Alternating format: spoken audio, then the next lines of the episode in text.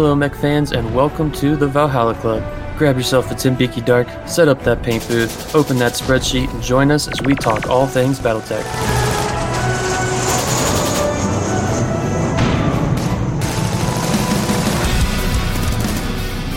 Well, welcome back to the Valhalla Club podcast. This is Dave. I'll be your bartender tonight, and I am joined by Mike, Ben, Matt, and eventually John. But uh, we do have a guest tonight, and that is the champion of LVO's AS350 tournament, Greg W. Say hello, Greg.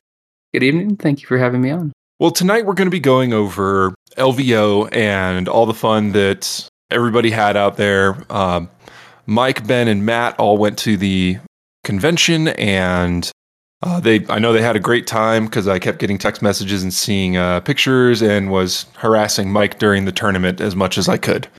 But Man, I was uh, trying to stay focused. uh, your scores didn't say that. We'll get to that. Whoa, whoa, whoa, whoa. Hey, if I can't make fun of Mike, who can? But anyway, let's uh, let's take some time to meet the champ, Greg W, champion of LVO, crusher of dreams, and killer of Vikings. we didn't face. We didn't face. Calm down. Yeah, everybody else killed you. Well, Greg, thank you for coming onto the podcast. And what we do with most of our guests is we ask them a few uh, questions about Battletech, how you found the community, uh, and then we'll get into LVO and your experience and everybody else's experience. And I also know that Mike did a couple recordings with interviews of other players at the tournament, which we'll get to a little later on. So, uh, Greg, we'll start out at the top of the list. Uh, how long have you been playing BattleTech? Yeah, so for Classic, that actually goes back a few decades. Um, you know, just going to local mall gaming stores, picking up TROs, um, some of the basic source books back then at the time, uh, the intro boxes, the standees, that kind of stuff. Um, didn't necessarily have a lot of people to play with at that age, but you know, still read uh, those TROs cover to cover until the covers fell off or disintegrated in some cases. Uh, Alpha Strike has been uh, a lot more recent for me. Um, really started picking it up when Matt started running uh, the Battlefront events, starting with uh, his Succession Wars back in February of uh, this past year, 2023. Yes. So you've only been playing Alpha Strike for a year. Yes.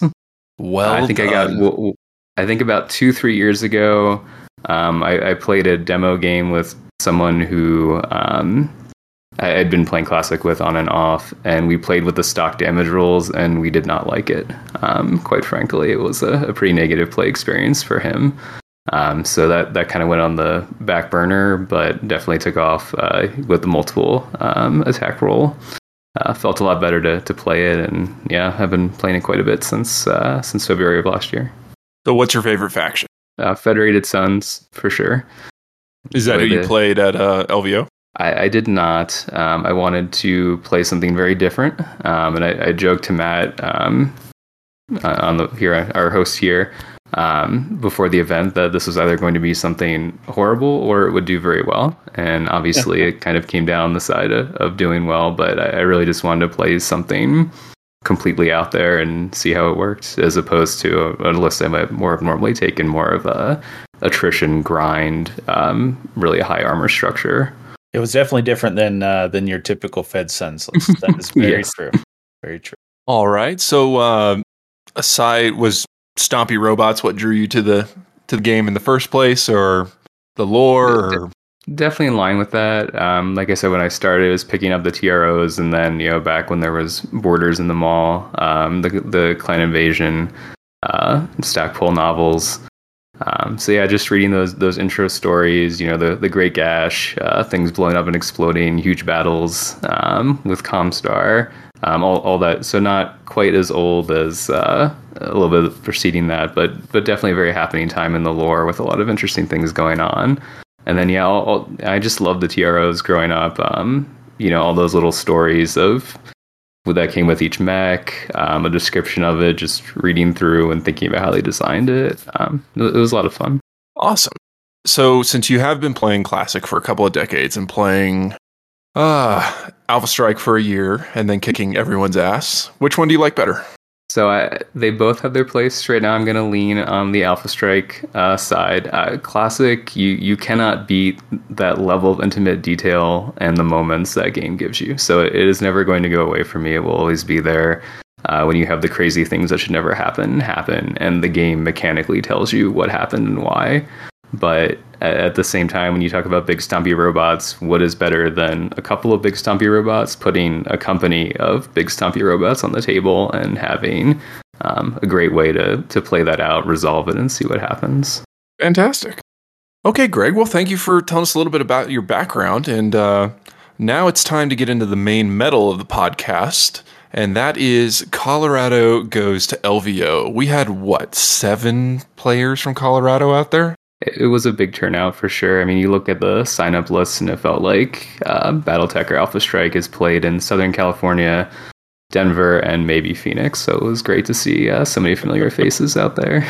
Yeah, there were there were pretty good you know clusters uh, from from those different places. You got some randoms from from some other areas. We had people coming in from from Canada. We had people coming over from New Jersey, Florida. Um, but otherwise, yeah, definitely a large group from various areas in uh, in in California, especially Southern California. But uh, yeah, Colorado had a good good presence there. I will say, um, I didn't face anyone from Colorado. what about you? Uh, what about everybody else?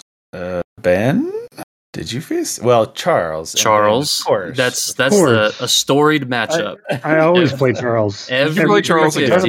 Yeah. Who the won? Last round. I won. hey.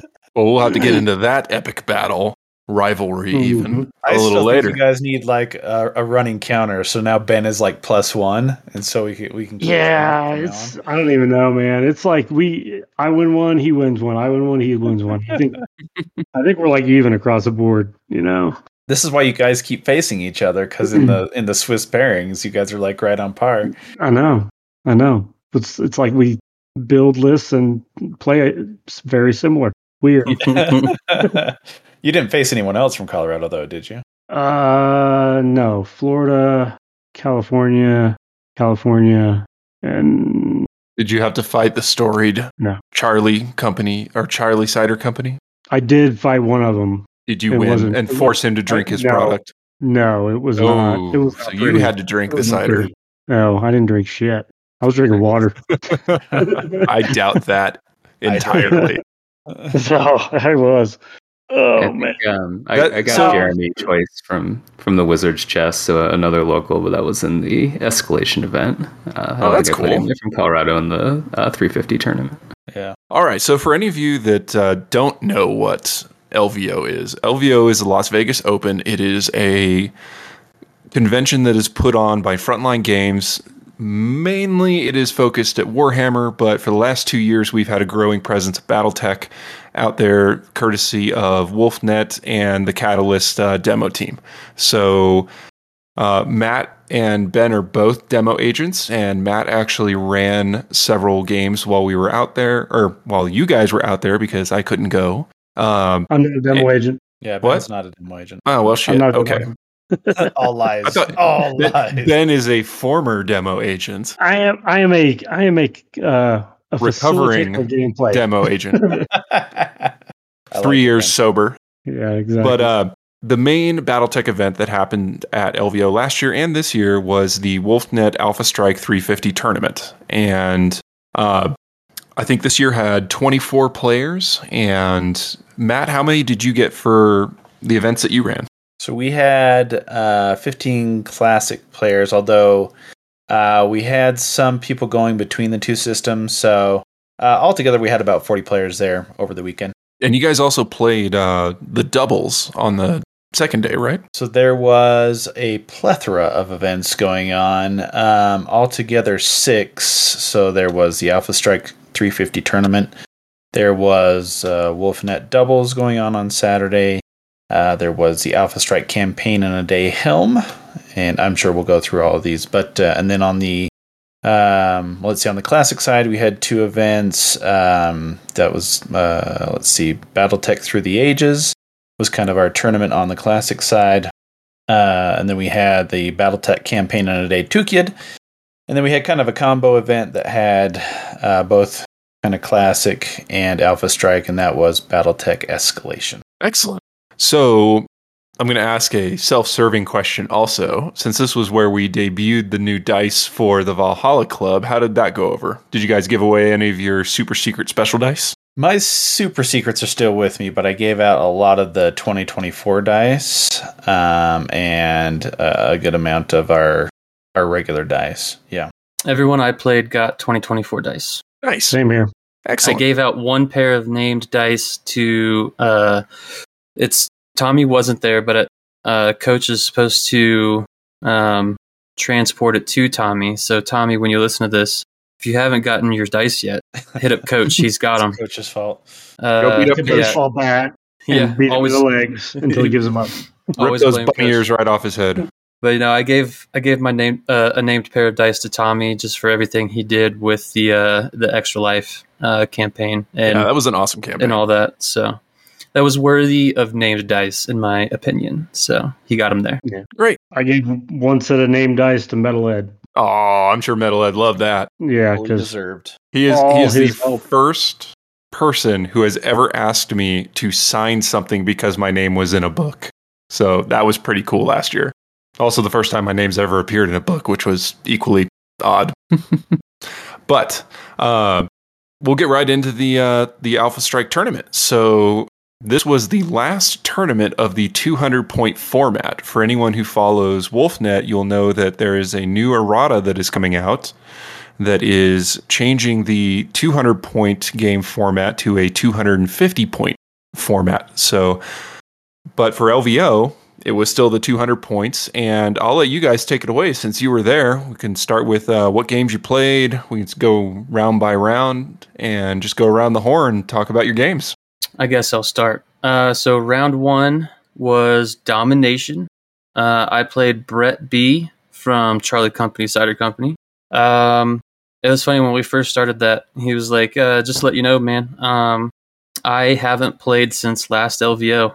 and I was like, "It's all good, dude. I think I've played five rounds of Alpha Strike in the last year as well because I've been busy as shit with work. Uh, but uh, it was a good game uh, for him. My dice hated me. I successfully landed one pip of damage the whole game. I just couldn't hit shit. Uh, but it ended with uh, Brett getting two objectives and me just having one by the time uh, time was called. But it was a, it was a, it was still a good fun game. Uh, so hats off to you, Brett, for for getting that W. And before we move on, what faction did everybody play?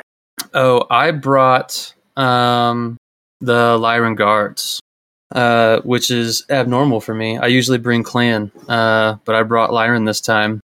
Every time I go to a new event, I try to bring stuff I've never played with before. One, it gives me an excuse to get more minis that, you know, because I've already got so much, but it forces me to paint them.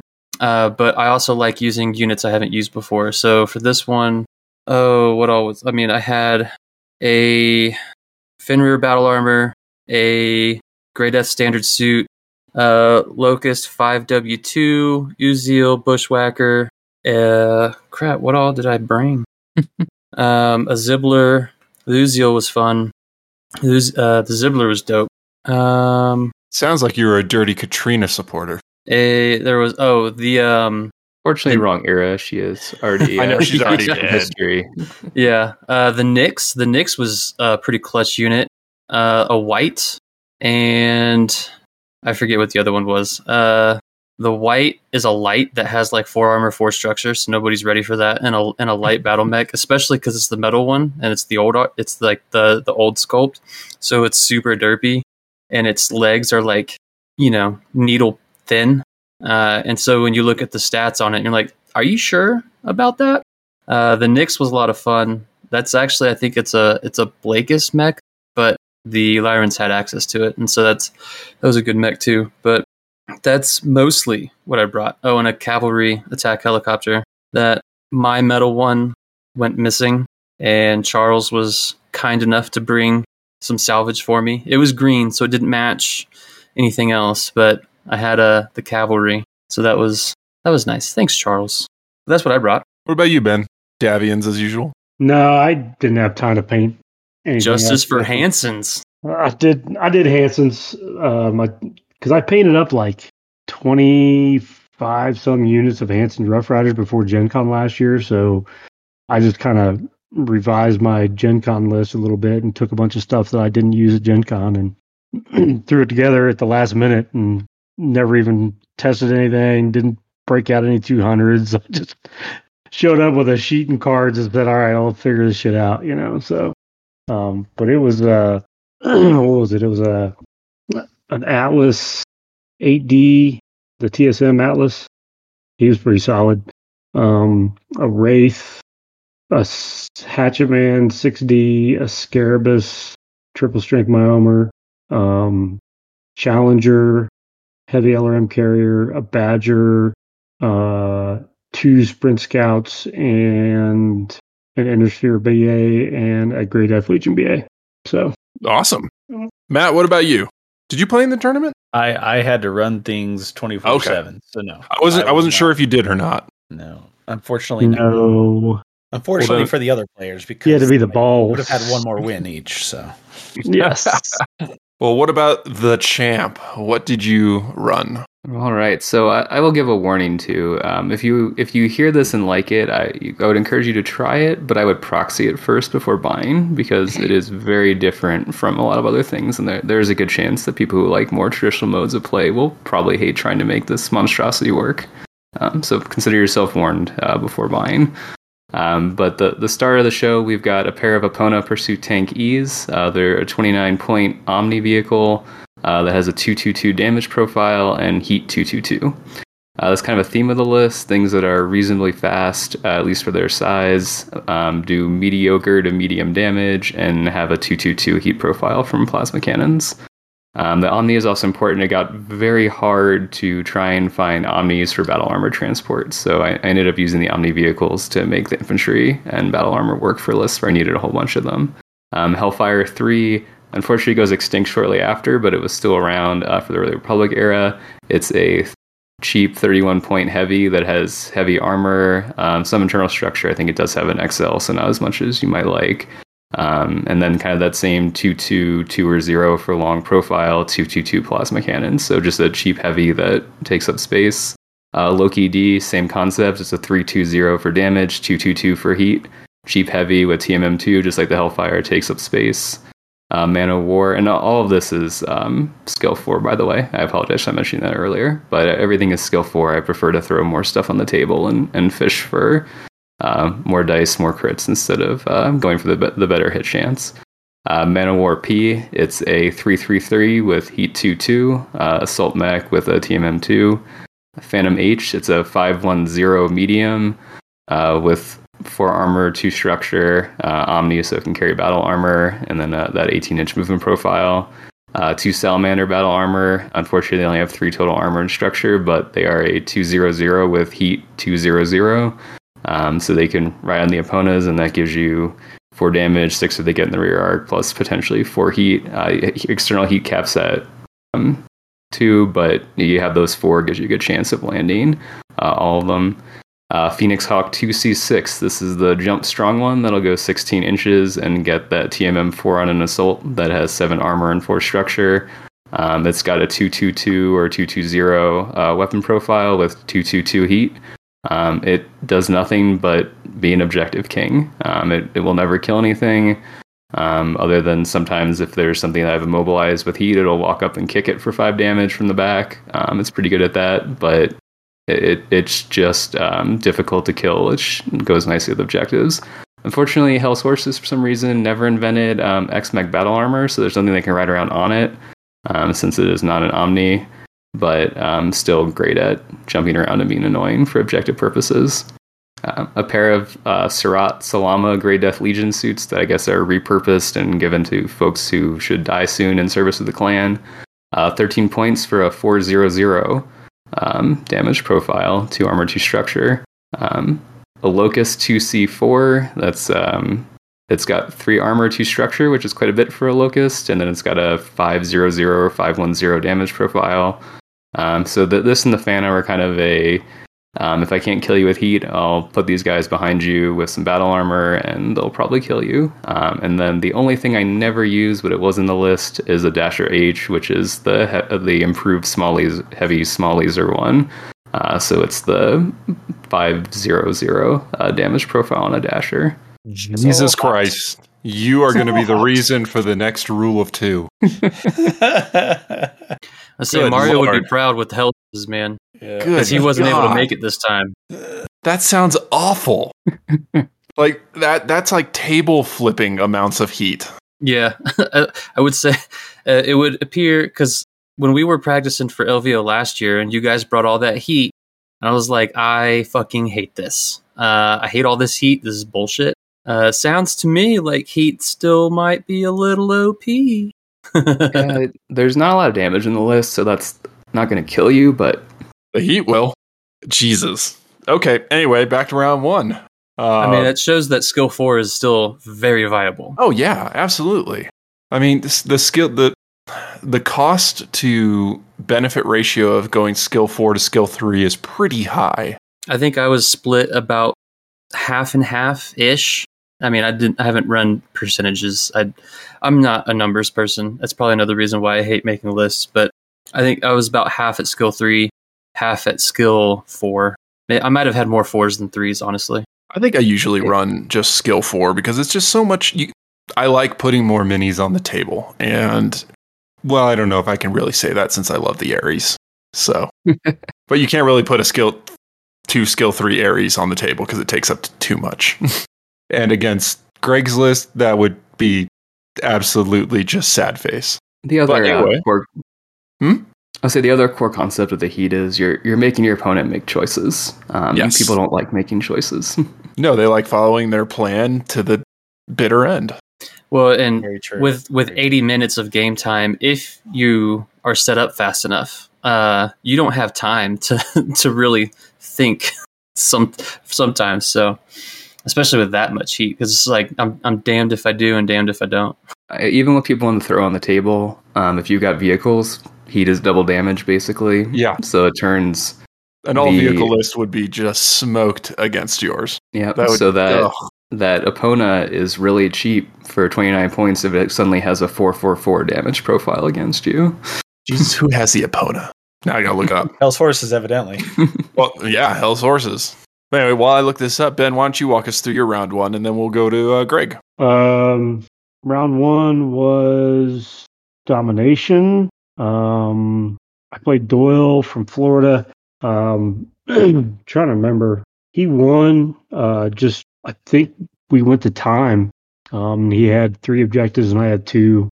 Um, but it came down to, oh no, it didn't. No, it didn't because he managed to kill off everything but one of my sprint scouts that didn't have any guns and I killed off pretty much most of his stuff except for the Kingfisher, I think. And uh, finally, I just landed my chopper. and I was like, just shoot me. He had two trucks, and he had yeah, he had two flatbed trucks, a heavy LRM carrier, uh, a demolisher tank, a Kingfisher, a dragonfly, and some type of battle armor and something else. I can't remember what it was but I killed off his dragonfly, his battle armor, and I think his demolisher, and I messed up his kingfisher pretty well. I might have taken out his LRM carrier too, but yeah, it came down to like he had like two trucks and a unit on the board that could do anything, and then I had just a helo left, and that was it. So I think we ended it by going to it was his three objectives and my two because we couldn't do anything else, and it was pretty much timed out. So that was my round one. I got I got beat. What was your list, uh, Ben? Uh, my list that I took was I had two sprint scouts, a heavy LRM carrier, the Challenger main battle tank, and a wraith and the Scarabus. I think. I think it got me like around 190 points or something. So I kept the heavy LRM carrier behind. Yeah, I kept a heavy. Oh, and he had a Donar assault uh, chopper too, because I hatched it out of the sky.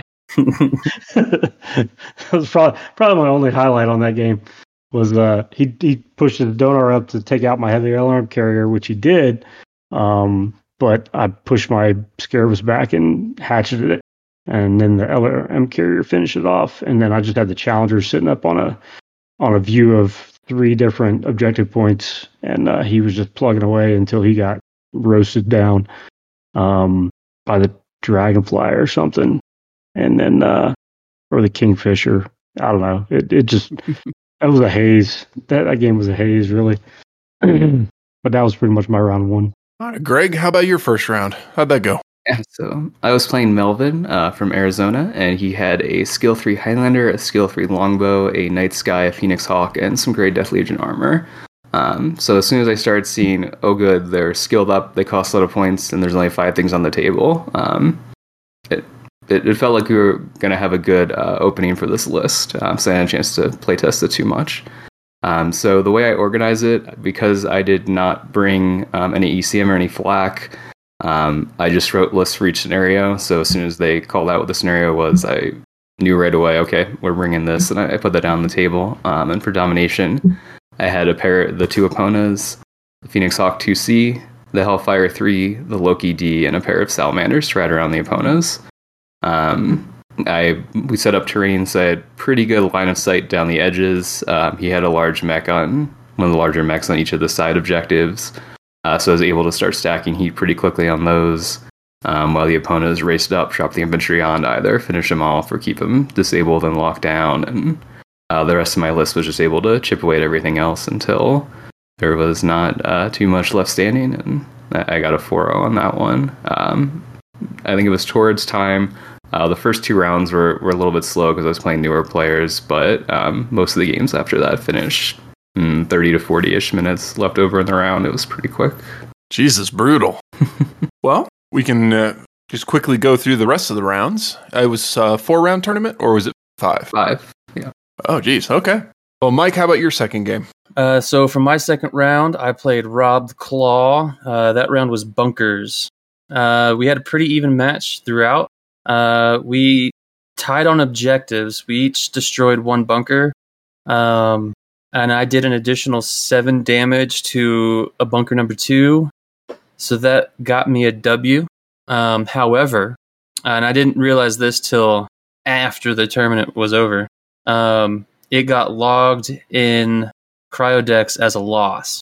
Um, so I'm not quite sure what happened there. My assumption is when Andrew was looking at the uh, the scorecard, I had I had win marked down for myself, but he probably looked at the MOV because I had more like more of my stuff was killed.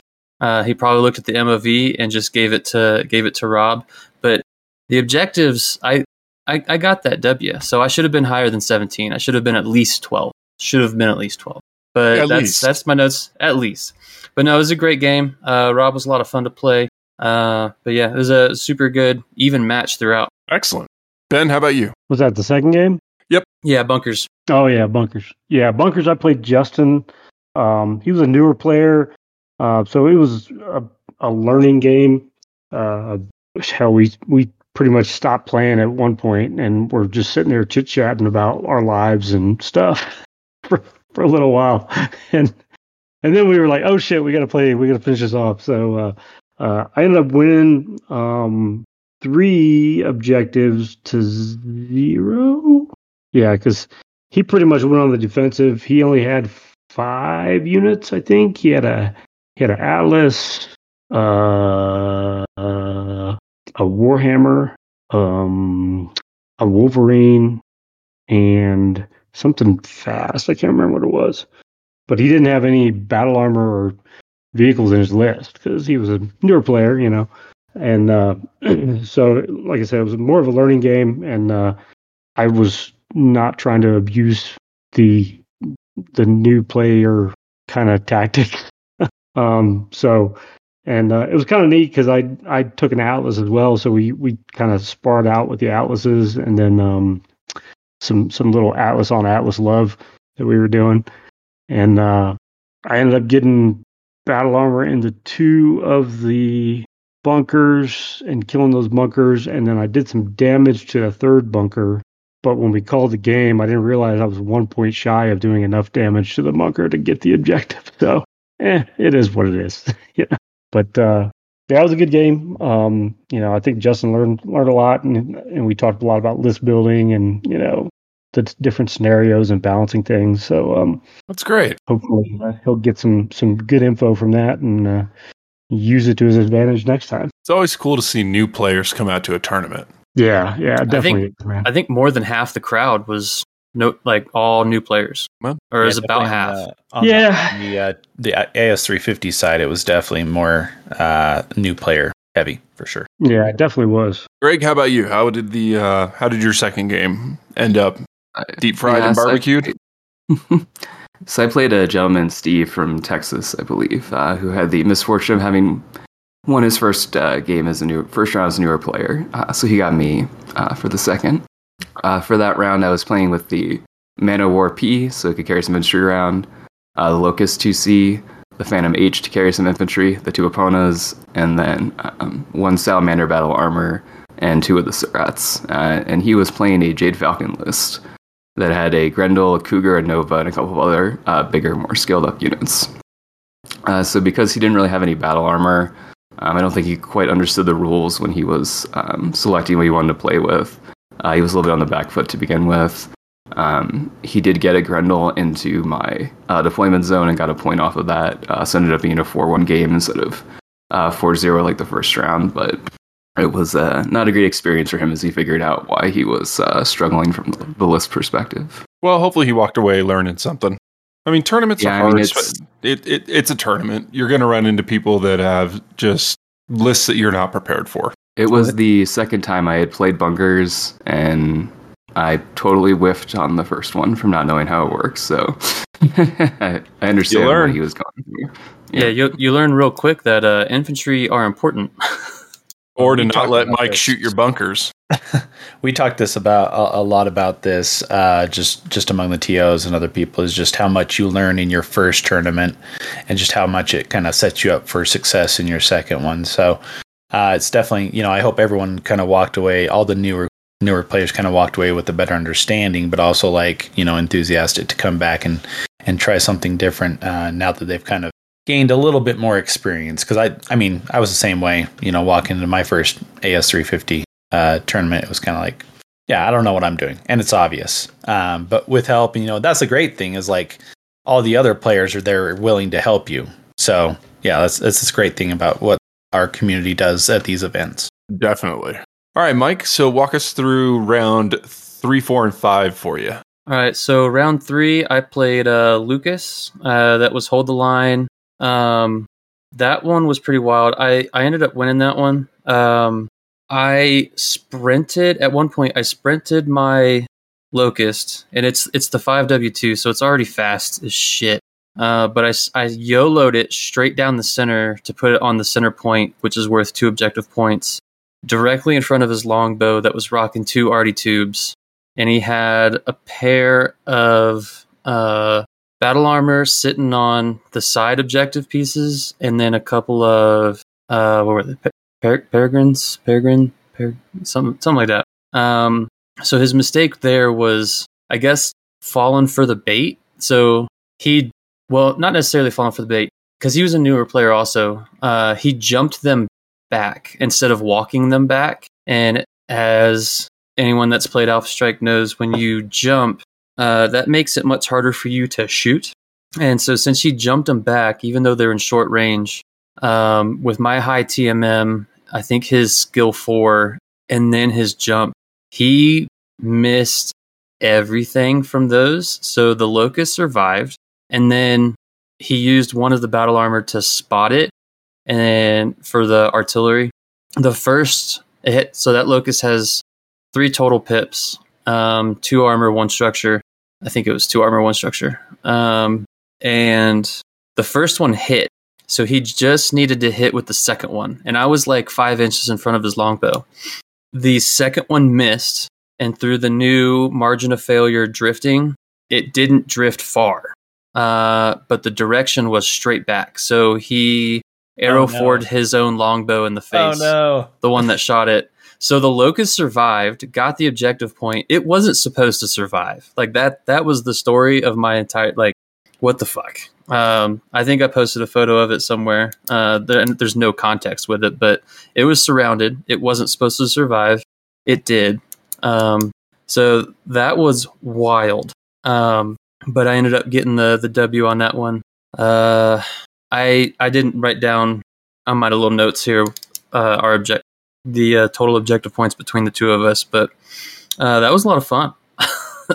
so that was my round uh, three. Round four was uh, against Travis. We played Headhunter. Um, I really had to work for it on that one. I won, but I really had to work for it uh, because I had seven units. He had four, but they were really, really thick and heavy jump strong Jade Falcons. Uh, like he brought one assault, two heavies, and one light versus my very fast and squishy Lyrans. Uh, we ended up tying objectives. I only won by MOV on that one. Uh, so that was a lot of fun. Uh, that was just a lot of calculated manu- maneuvering. That was the only reason I was able to come out on that because he had a shit ton of firepower and a shit ton of health. Um, so that that was a game of, of maneuvering, um, and it worked out. Uh, round five, I played against Doyle. It was King of the Hill. Uh, ben knows how I play King of the Hill. Uh, you just everybody straight to it, and it's a bloodbath. If if you go more than uh, four rounds on King of the Hill, I think you're doing it wrong. um, so we were done pretty quick. Um, I was screwed from the get go on that one. Um, he had a Kingfisher, two Demolishers, two flatbed trucks, an R10, or was it R10 or R30? I can't remember. A Jump Strong Viper and a Jump Strong Spider. Uh, so I just I could not compete with the weight uh, because between the Demolishers, the Kingfisher, and even his late Jumpy Boys, uh, I just I just could not keep up. Um, but yeah, so all I could do was try and go for MOV. I focused down the Kingfisher and one of the jo- uh, Demolishers, but that is all I was able to do. I got smoked real fast on that. Uh, so we only went four rounds, uh, but it was a solid uh, King of the Hill game. So that was the rest of my events. Um, but yeah. Ben, how about you? How'd the rest of the tournament go? Uh, it went pretty good. Um, round three was hold the line with Paolo, and um, Paolo was at the I tournament recall had a year. beautiful army. Yeah, he had a good looking army.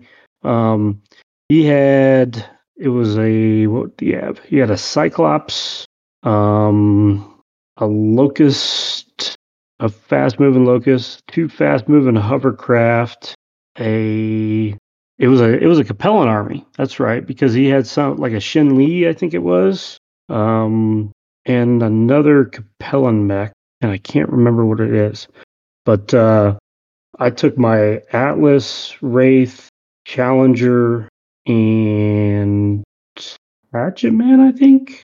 Um, I went I went heavy on mechs on that one, and it worked out pretty well. He he pushed uh, all his fast up up one flank, and uh, they tried to come into the objective area with the Challenger, who's throwing you know six dice at short range or, six dice at medium range and five dice at short range on a turret, and uh, he uh, got pretty beat up there. And then um, oh, and the Scarabus, I, I also took the Scarabus in, and uh, he was my objective guy, and uh, so we kind of sparred a little bit. I kind of stopped his his advance into the hold the line side or on my side of the line, and then uh, I started pushing back at him.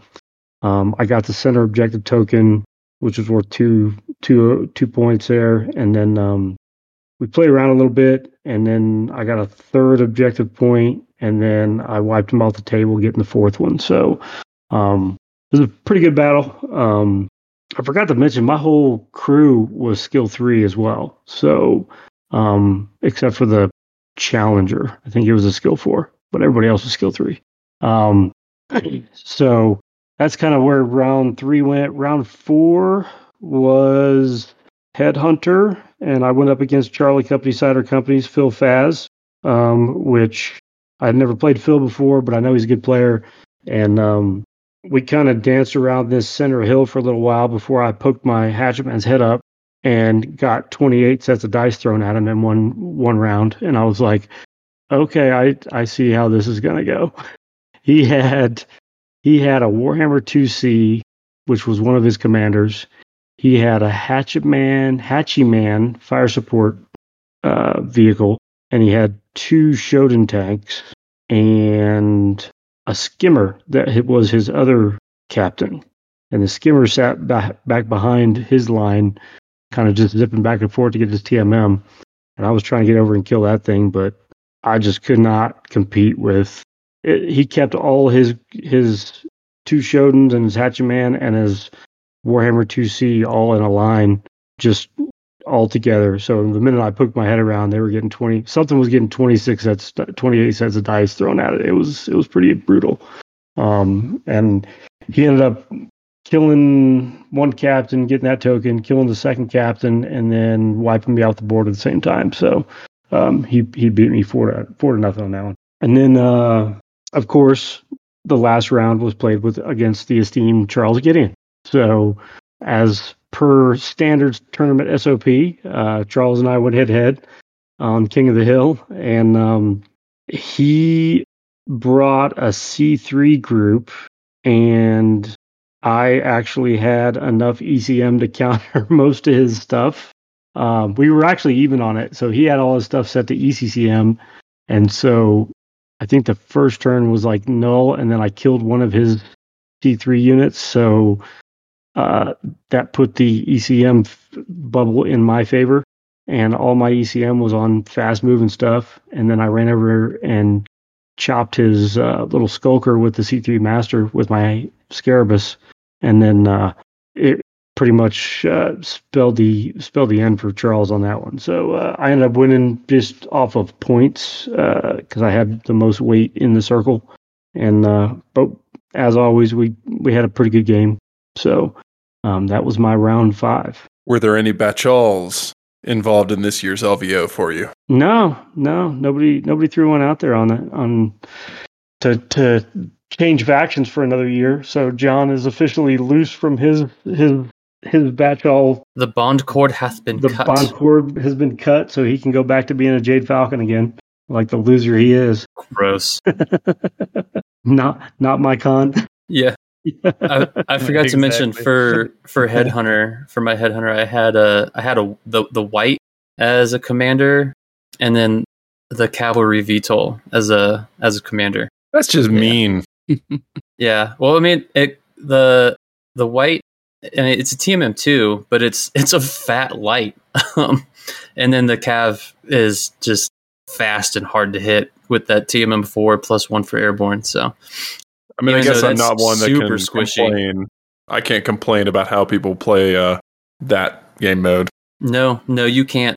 Which is Yeah. why there's a new rule for it. I'm, I'm not a fan of, of picking those types of commanders. So actually, we, we played a similar thing on on the classic side, but I, I think I'll suggest that the same is where uh, it's your top two uh, most costly units are automatically your commanders instead of like I get to pick this little dude that you'll never be able to get ever, right? So That's it- fair. none of this. I get to zip around in a little tiny hover car. Yeah, because no one gets to ever shoot you. So then my my Uziel would have been a commander for sure because it was on the field. Um, I don't know what my other one would have been. Yeah. I don't know if I had the Zibbler that round. I feel Uh, Matt's still a little bitter about last LVO with Phil. Yeah, it, well, that that played into it. I'll say that.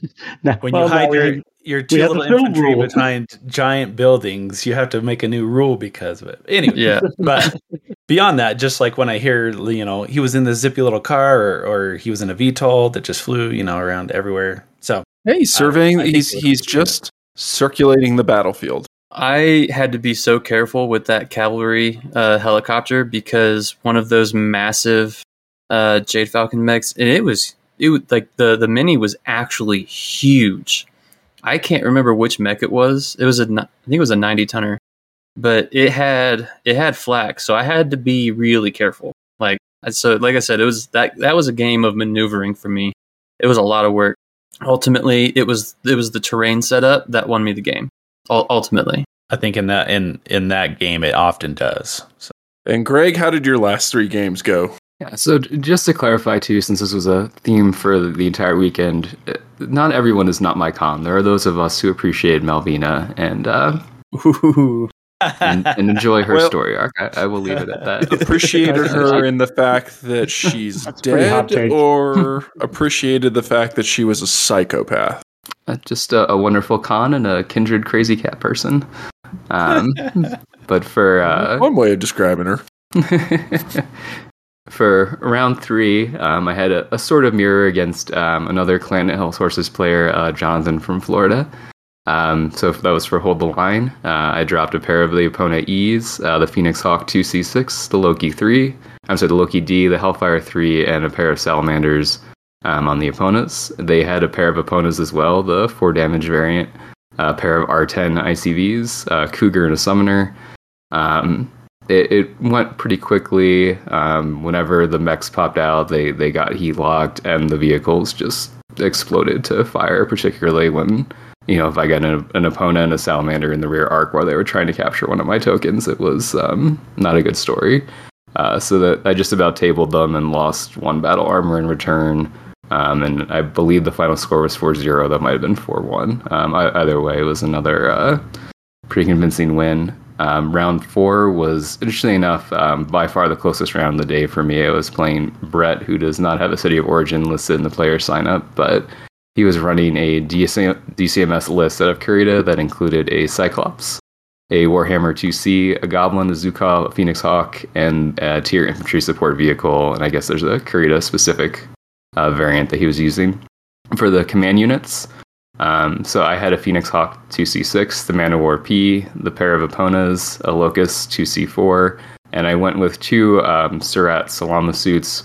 I needed the cheaper ones to in the points and wanted some raw damage just to finish anything off um, that needed to die um, at close range. So uh, we both picked our biggest units. So the Phoenix Hawk and the Man of War uh, were my command units, and then the Cyclops and the Warhammer 2C were his. Um, I, I, had some good fortune in this game in the sense that, um, so if you're colorblind, check whether the templates are green or brown. Um, I'd only played with green templates for forest, and I missed that on this table they were brown for mud, and almost hurt myself really badly when we were setting up terrain. Um, and taking the first couple turns when I thought I had forest uh, for some additional uh, target number protection, and it didn't quite work out like that. Um, but the the first couple turns were really interesting. I wish we had uh, some some photos or even video, but uh, basically it's it's probably one of the few Alpha Strike games you'll ever see where for two or three rounds uh, the two forces just hid from each other and kind of did some very careful maneuvering not to see each other and were waiting for the other person to make the first mistake. Um, so once we started to get into it, um, he had kind of drifted a tank a little bit too far out, so I conga lined some of my stuff up to, to see it I'm um, to start the action off. Um, but very quickly, his mechs ended up holding a ridge in the middle of the table, um, and I just jumped my Eponas and later stuff um, and the Phoenix Hawk into that mess.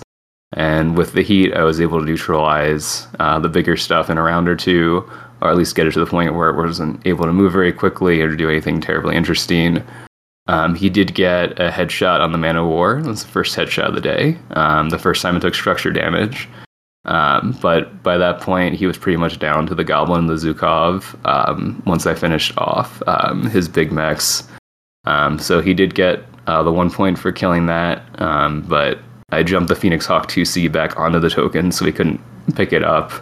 and then I, I got dropped his command units and picked theirs up. So I got a 4 1 uh, win out of that round.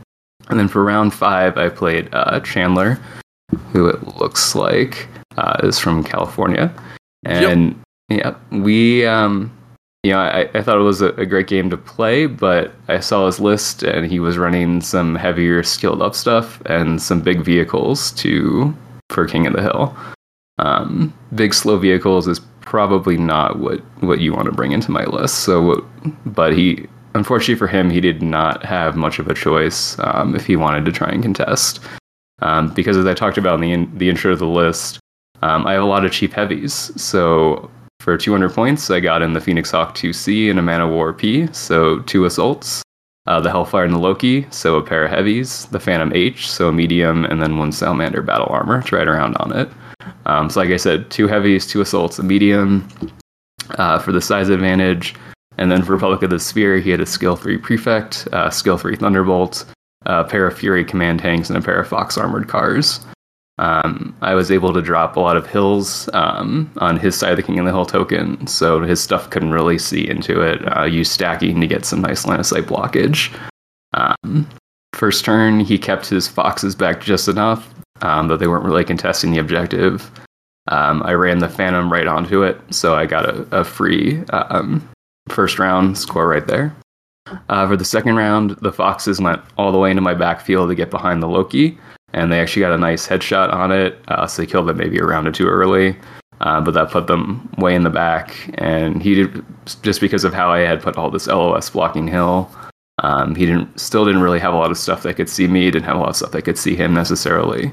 Um, I did get some heat onto the Thunderbolt and some chip damage on the Furies to start taking them down, but not not a lot of shooting. Um, and at that point, the Phoenix Hawk 2C was already there, so I had an assault and a medium uh, running around uncontested on the objective. Um, uh, I think the Thunderbolt had gotten there, but I basically was a six to three size uh, disadvantage at that point. Uh, round three, I got the Thunderbolt after I'd been uh, got the reduced TMM from the heat. Um, continued to work on the Furies. Uh, the prefect came into the middle as well, but he didn't really want to risk the foxes by putting them into short range, so it was just the prefect and the furies. Um, and I was just continuing to walk my assaults and heavies up to the the token, so he couldn't get an edge there. Uh, so that brought it up to 3-0. Um, and in the fourth round, um, it was really just the prefect and foxes that killed off the furies, and there he just didn't have anything left. Um, and at that point, I think. Sorry, let me verify. I still got the the sheet. Yeah, in that round, he killed the the Phoenix Hawk, but I had the the Man of War, the Hellfire, and the Phantom, and he just didn't have anything left to contest that. Um, so it was a kind of like some of the other games described for that. It was a quick 4-0 and four rounds, um, but v- very heavily fought in the middle. So that it was a nice conclusion. Um, so if you're looking at the scores, um, a couple people did get points off of me, but I, I did get the full uh, 20 out of the five rounds. Well, congratulations and a victory well earned. Thank you. And I do not want to play you at Genghis Con. well, I just saw the list that you put in. Jesus Christ. You're a mean man. I was man. just going to say, um, you know, it right here on the, the painting table. Uh, so it's it's being worked on but it is um, another pile of evil shenanigans that is from a completely different faction. It's not even clan based, um, so maybe we'll have to talk about it in a, a month or two. But but you, you you have fair warning, and we'll we'll see if we meet up. Radical heatsink systems. well, that finishes up the AS 350 tournaments, and now we'll go on to the classic events that were run by Matt and Ben. Ben ran the campaign in a day helm, and Matt ran the Battletech through the ages, the campaign in a day Tukayyid, and the escalation. So, uh, Matt and Ben, how did your events go? How, do, how were your players? How did you? How did everything go? Yeah, so I'm gonna let Ben roll with this since his was Alpha Strike, uh, so we can just kind of complete the Alpha Strike circle, as it were. Ben, you okay to talk about your event there? Yeah, that's fine. Okay. So the campaign of the day Alpha Strike version of Turning Point's Helm uh, went pretty well. We had we started off with what I think 13 players, um, and we split those players up between myself and Metal Ed. Uh, Metal Ed ran scenario one on one table with three and three players on each side, and then I ran scenario two on a separate table with five players on one side and three players on another side. I don't know if the math works out. It's I can't do math right now, um, but uh, it went pretty well. And what was supposed to happen was we were supposed to get through scenario one and scenario two at the same time ish. And then we were going to separate scenario three and do identical scenario threes on the same table. But we decided we were going to test some things out and see how it worked out. So what we did was we brought over the players from Ed's table and combined them with the players on my table. And we ended up with like seven players on one side and six players on another side on a there were a lot of people around one table. Yeah, around the six by four map and um it led to a lot of slow per- analysis paralysis type stuff. Um, so that was a lesson learned. Uh, we we'll, we're going to try not to do that again. Um, the other piece was uh, scenarios three, four, and five were all the same objective, which was a breakthrough scenario. Um, and I didn't really think about it, even though I wrote the damn thing. I didn't think about it until like halfway through scenario three. I was like, oh shit, we're, or yeah, scenario three, because we split up the tables and went to four and five on separate tables. And it really just boiled down to different terrain effects for the different scenarios after that. Um, so lesson learned there. Uh, read read what your objectives are, and uh, maybe just combine all three scenarios into one. Spoiled by And your own writing. I know, right? It was- It was terrible. It was terrible. Um, and then uh, the last, we we decided to not do the last battle on Sunday. Instead, we just kind of chugged through and and finished it off on Saturday night. So we got through all six scenarios of Turning Point in one day. So it made for a very long day. Um, but uh, So who won? it- it- oh, nobody wins. The story Everybody of loses Tech, in that nobody actually wins ever. no, nobody actually wins. No, uh, I think if if you had to call declare a winner, um, it, the Free Worlds League pretty much uh, won. I think four out of the six scenarios. Um, I think the only one they they didn't win on the first scenario on Ed's table. I think they got pretty banged up and didn't weren't able to retreat any of their forces. And I think it was on my table for scenario three. They may or may not have completed it. I can't even remember, man. I They killed thing was- and that was the thing, man. They they they killed off McCall in the very first scenario. They killed off like Grayson in two scenarios. Um, they they killed McCall's mech several more times. they, it, the a lot of the, a lot of the named units in that in that turning point Uh, It's really hard when your rifleman doesn't It's- have plot armor. yeah, I know. I and we probably should have given the Grey Death a lot more edge tokens to use. but uh, I think, I mean, it, it was a long day, and you could tell by the end people were just kind of getting a little tired and and like let's just get this over with kind of thing. Um, Kind of how I felt last year at the end of the Alpha Strike tournament. Yeah, yeah, it's it's it's a long day, and it, it didn't help that I I picked up something on Friday, sickness wise, and it was starting to set in on me on Saturday, and I was like freaking wasted as it was um, from sickness. I didn't even drink. Sure, That's sure, sure. thing. I drank.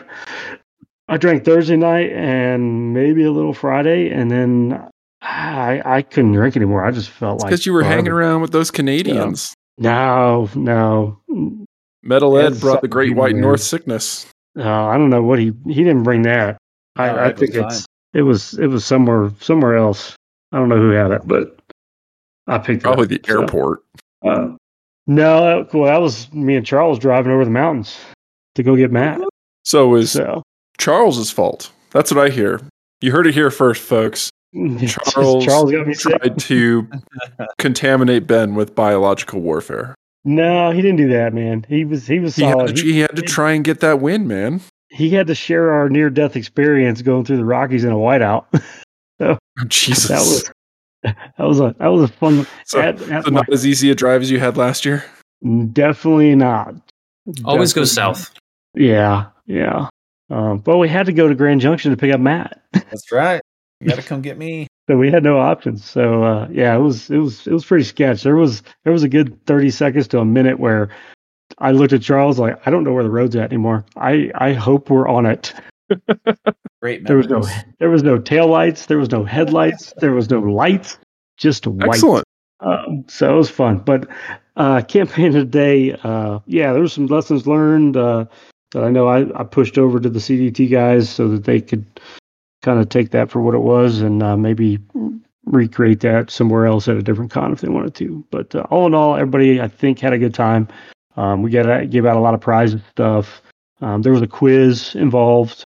If you answered the questions on the quiz, you know, uh, it puts you in the running for a uh, EGL Iron Winds Metals Marauder Oh, nice. for the the top winner, and And if you didn't get them right, then you had to get the book mm-hmm. right. the the the lowest the lowest score got a copy of Price of Glory that they need to probably read to answer some of those questions. Who was that, Ben? I can't remember. Who was that? Oh, that would be the lovely Mister Chandler Redler. Oh, Chandler doesn't know his lore. Hell, I probably would have done better on that quiz than. Uh, do you remember any of the questions? Let's find out if I'm better than Chandler. Oh, jeez. I mean, I got a copy of the quiz somewhere. I'll, I'll put it in the chat. You can you can answer it, and I'll let you know. Okay. But uh, yeah, I think it went well. The the interesting thing about running a campaign with Alpha Strike is I think you can do more stuff on the board. Uh, you know, it's been a long time since I ran a game that big. Uh, so some of my lessons learned from way back when didn't come to the surface till after the fact. And I was like, oh shit, I probably should have done that this time. So um Well, maybe we can Yeah, have I you run uh, I read a run the good time. campaign in a day at the uh, Battle for the Sphere this year. That's a possibility. We'll we'll we'll see see where we're at. I mean, I got all the units. painted. I got to use them now. Yeah, seriously, you got to run this thing everywhere. I just don't know if he wants to be that em- emotionally and mentally taxed again. That's Well, fair. why don't I don't get sick again? yeah. that doesn't help. Yeah. Well, we'll Yeah, just get a, but, uh, a copy of it, and we'll have you sign it as the prize for somebody to win. Yeah, there you go. Yeah, yeah, sure. um, yeah, but that was it, man. Um, I think everybody had a good time and uh, good feedback from everybody. It was basically just like uh, not playtesting because we play tested the scenarios, but we didn't really think about it as far as a one day event kind of thing. So it was a good test to see where to go from organizational standpoint. So that's all I got on uh, campaign of the day. Well, Matt, Yeah, how about your uh, events? Yeah, so I'll run through the the well the three events that I that I ran over the weekend. You were a busy dude, man. I was slightly busy, slightly, because I was well. I ran one on Friday and then two on Saturday, and then the end of one on Sunday. So yeah, it was it was just a little bit running around. Um, but Friday we had the classic BattleTech tournament, and that was BattleTech through the ages. Uh, so just a brief synopsis is basically you start with the force in the in the late succession wars. I think it was like you had six k or six point five k uh, BV to build it up, and you know there's a bunch of uh, restrictions. It was faction and era uh, restricted, and there were some other things. Um, but one of the things that we had was the scorecard wasn't just like a win loss thing. There were ways to get uh, points from a variety of different things. So you could get points for basically building non cheese builds. So that was like there were different achievements, and that achievement was uh, lactose intolerant.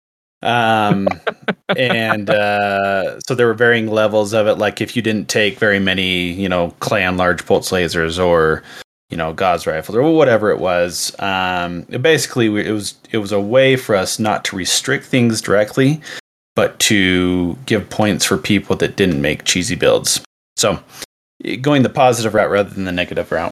Anyhow, so with that all being said, you started with your force in the succession wars, and then there were four rounds played. Each round was played in a different era. You started in succession wars. We went to Civil War after that, and then Jihad, and then Il Clan. Um, so you would play a different opponent on a different mat um, on all of those, and each one had different objectives. So for round one, and this was in the Succession Wars, we played.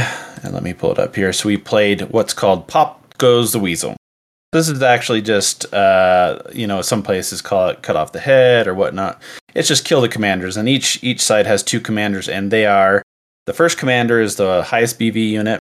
The second commander is your other than your highest unit, who's called the captain. Your lieutenant is the one with the best skills um, that is not the captain. So it's basically just go kill those two. Um, and we had, I mean, it was a pretty good round, but the one that came away with the most points was Jesty. He came away with 19 points on that one. Um, the next round was called Death Race Relay. So we had like an objective in the middle, and you had to go kind of download data, uh, get your you know get your unit within so many hexes, roll to see if you get the data, and then run it back to your edge of the map. That was kind of hard, even though in Jihad, like your units are, you know, there's there's plenty of fast units in Jihad, but uh, yeah, people didn't. Well, you know, you have basically you have to roll a seven plus to get the data, and so if you don't, if you miss on the first turn, it's really hard to like go back and forth with your fast units to get it all. Anyhow, that was uh, that was an interesting one because a lot of people expressed to me, like a lot of the classic players are like, I've never played a game in my life with objectives, and these are people that have played for like 20 to 25 years. And I was, yeah, I was a little taken aback. And I was like, You've never played with objectives at all? He's like, No, we've just played deathmatch and stuff. So I, I Um, really do not know how you do that. I mean, it, it, it, it can be fun in its own right, but at a certain point, um, objectives are a core of keeping the game fresh and encouraging you to bring different things. Yeah. Um I that's the thing is like this the event was not only to like have a tournament but also to like experience other things. So that's why we went through the different eras, right? Um at least one of the reasons. Uh but in that one uh the highest the one with the highest points was oh there was a tie between uh no, it looks like it was Brad. So Brad coming from New Jersey had the highest with 22 points. Third round, we jumped into what was called Doctor Strangelove Rides Again. And so you have to basically, um, it's basically domination from the Wolfnet set, uh, but you have to control four of the five bases to transmit. Uh, because it's in the jihad era, you're basically you're transmitting data to uh, launch nukes from a from a spaceship uh, to blow up the enemy. So, hence the Doctor Strangelove. Um, in that one, we had, let's see, uh, two people tie with 21 points. That was Brad again, and then Andrew. Uh, the fourth one is called Revenge is Mine, and you have to go and try and save prisoners or blow up the bases that they're in. Uh, it's kind of a, it's a weird, it's a combination. You can try and do one of these things and try and get points from it. Uh, but in that one, we had two people that tied for the highest points, and that was Jesty again and uh, David P. from Phoenix. So at the end of the day, and this all came out, it, all kind of came out in the wash because of the last round. At the end of the day, top uh, top of the list was Jesty with 71 points. In second place was Brad with 68, and then David P. was third with 67 points. So uh, those three were pretty close together. Um, it was it was funny because the scorecard gives you gives you basically there's three sections. The first section is how you develop your force. The second section is random stuff like get a do a DFA or do a su- successful charge or things like that. And the third one is like get the objectives and things like that.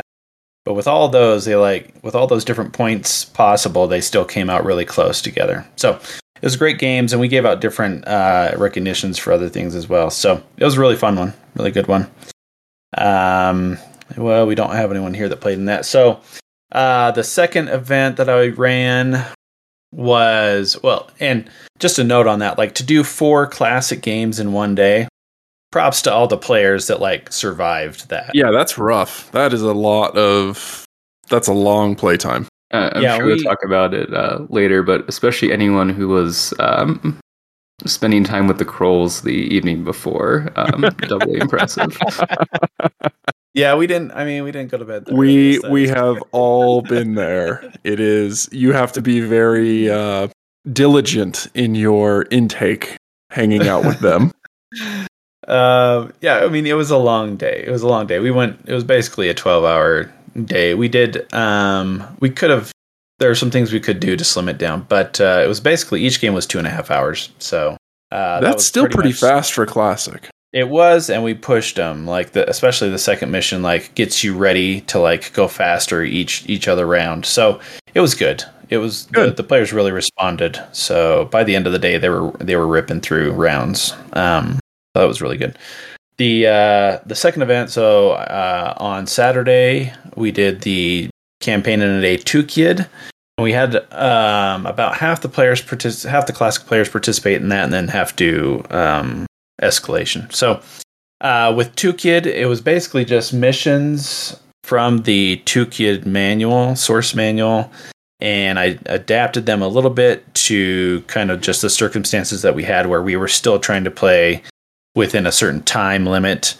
um, because those some of the missions aren't designed for like quick play, and they have some things that we just basically instead of like having a force walk up into a city, we just put them in the city, things like that.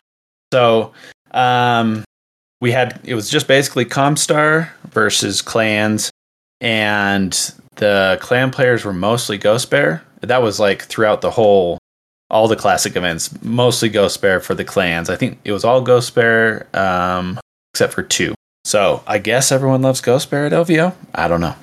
Interesting. Um, anyhow, the the clans took Tukayyid in the event. So Oh, uh, no. everything, everything, all the histories were getting changed at LVO. That's what I. That's what I ran into. You're just forming new branches on the timeline so that we can go into some multiverse shenanigans. Exactly. Exactly. Uh, but it was really fun. The players, uh, the players enjoyed it. It was uh, the campaign in a day aspect. There were two aspects to that. Between rounds, players could repair and reload. So we had like a, a very slim down like repair thing. You know, like one point for external armor in one section, two points for internal, things like that. So it's pretty, pretty basic and made it quick. And they had different um, the the so the damage didn't go away between rounds, um, and then they had like different uh, BV limits for each round. So it was a little bit of pick and choose and then repair. So yeah, it was fun. Uh, the third event was BattleTech Escalation, and this was kind of like my like mad scientist like semi grand scheme type of thing where we started off and and Greg participated in this one, so he can he'll he'll be able to tell you a little bit about what he he liked about it or not. Um, but I'll just kind of run through what it was. It, so it was basically you start off with two rounds of Solaris battles, and you start off with your first round was just one unit. Your second round was two units, and those Solaris battles were were pretty crazy, pretty fun. And then after that, you moved up to uh, play just kind of normal classic BattleTech uh, for two rounds, and then the last two rounds were Alpha Strike, and in, and each one was in a different era. So we went all the way from Succession Wars all the way up to Il Clan. Uh, that's six six different eras, and in each one you got incrementally more units and BV slash PV.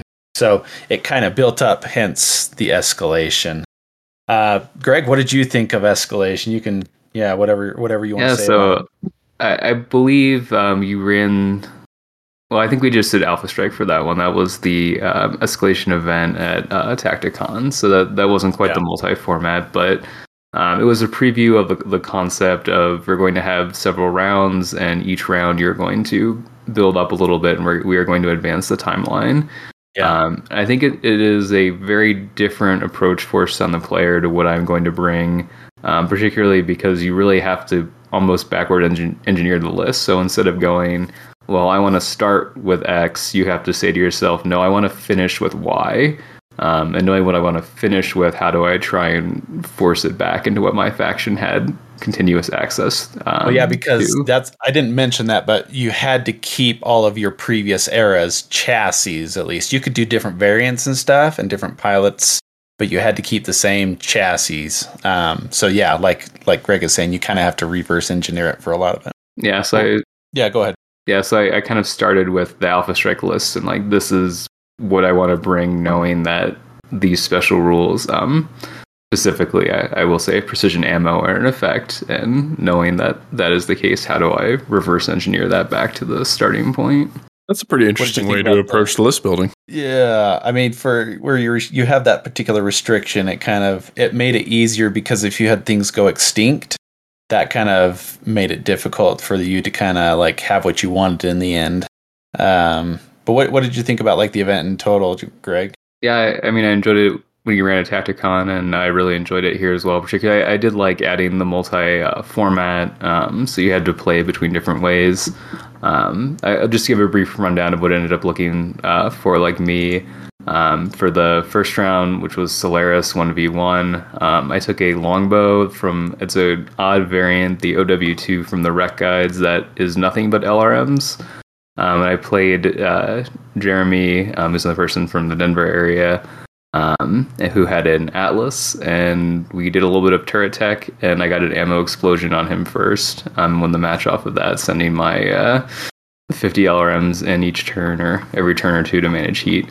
Um, after that, I added a rifleman um, for the so that, was Succession Wars, and then the second round um, was Clan Invasion. Picked up a, a rifleman 5M, uh, switched the longbow around to the the very nasty. Um, and it's part of what makes it interesting is you have to really go through Sarna or whatever your source documents you're looking through are and learn all of these variants in both formats um, and, and, what their loadouts are and what you want to do. Uh, so the 7V has a bunch of missiles, two LRM-20s with Artemis, and five medium pulse lasers, which is a fairly nasty surprise um, in a Solaris setting. Yeah, especially um, but, in that, that closed-in environment, right? yeah, because we we were playing on a map that had level two buildings basically blocking the whole way. Um, and you could either, my opponent chose to charge through the buildings, um, which resulted in me destroying the buildings and him falling into basements a couple of times, um, since that was easier than trying to actually hurt him. Um, particularly, so one of the Matt had decks of cards for the Solaris rounds that you would deal out to each mech um, for different effects. And we had a couple of rounds where the turrets in our arena just went nuts. Uh, one of them critted his uh, Wolverine's head for um, double sensor hits. Um, so it, was, oh, it that, wasn't that's dead. Gotta be bad feels. but it was a little bit out of the fight. Um, and he also had an Orion uh, that I eventually basically killed by falling to a building, and then but it, it, was a very close game. I think on one of my sides, I had one or two points of internal structure left on the XL there, um, and my rifleman was mostly combat ineffective, lying prone. Um, it, it, was not a good time, but I just barely pulled that one out in the end with uh, the towers doing me some big favors. um, for round three, um, went from Solaris to you had four units for classic BattleTech. Um, that one I played Jeremy again. That was a, a, a cache supply, grab the supplies from center of the table mission. Um, for that one, I, I added a grasshopper and an avatar because I wanted I knew I wanted to add in C3 later. Um, the avatar does have a, a cheap, so to me decent uh, C3 master variant. But unfortunately for me, the mission was grab things in the middle of the table and get back quickly. Um, and his list had grown to include a, a wraith and a phoenix hawk. Uh, so we we did fight out to time uh, to a draw. Um, which was better than I was expecting to do after the first few rounds. yeah, some of the missions, like you know, if you had brought a, a somewhat of a specialized list, it'd be more difficult uh, if you didn't have like at least one or two units that kind of had, you know, were either fast or were chunky or something like that. So, yeah, I, I really needed to have worked in a locust earlier than than alpha, but uh, oh. lessons learned I, I had to do. So, I mean, that's part of the. Challenges your list building in different formats. Um, so I had a draw there, and then in round four, um, I switched everything over to a C3 network. So the Avatar was the master, um, and then I had the Rifleman 6D, which is a variant with light autocannons and C3 Slave, and the Longbow. Um, there's an NAIS variant that is six uh, light autocannons, which can be a nasty surprise with the C3 network. Um, and then the Grasshopper, um, there's a 6K variant that the Federated Suns had access to as well. Um, that's a bunch of medium pulse lasers and some other weapons. And then the fifth unit I added was a Demolisher because there's not enough ammo to use precision, but it's a pair of AC 20 hole punchers for less than a thousand BV. Um, but I, I, was playing um, Jesty, who you would maybe recognize him from he maybe posted on Discord, but he has a stooping hawk tattoo and is very dedicated to it. Um, and he had brought a list that included the Dasher H um, and some other very fast things. And the, the mission objective was get to your opponent's side of the table and destroy some buildings. Um, so as you hear me talk about a Dasher H and him being much faster, and then I have a Demolisher and some slow stuff, um, it was not a great game. Uh, for me, I did eventually table him, but he was able to kill all my stuff pretty quickly. Uh, so he got that game. Um, so that, that was the first day, and then the Alpha Strike rounds were on Sunday. Um, so I, I, played Phil on the fifth game, which was kind of a modified uh, hybrid of bunkers and domination. Um, yeah, you um, basically it was basically like domination, but to access the middle one, you had to like basically have a unit on one that you already controlled to like push the button to open the door, or whatnot, whatever it was. So it was a little bit different, but not too much different. That one, um, I added some infiltrator infantry um, and a skill skill three Saladin because it's AC two. There's precision ammo, and uh, it's pretty hard to miss at that point. so unfortunately for oh no, you're going to talk about that one. Yeah. yeah, so it wasn't a. Phil played it close for the first couple rounds, but um, he was relying a little bit more on on speed, um, other than a few heavier things, and they they didn't survive too well walking across the field just on account of me having the C three network, so I could kind of zoom in and focus on something that I really uh, needed to. Um, and then the the locust, um, I was running the five W two, so the fast C three variant. Um, it was just really hard to not focus on it, which results in it running around the table and drawing all of your stuff away from where you want it to be.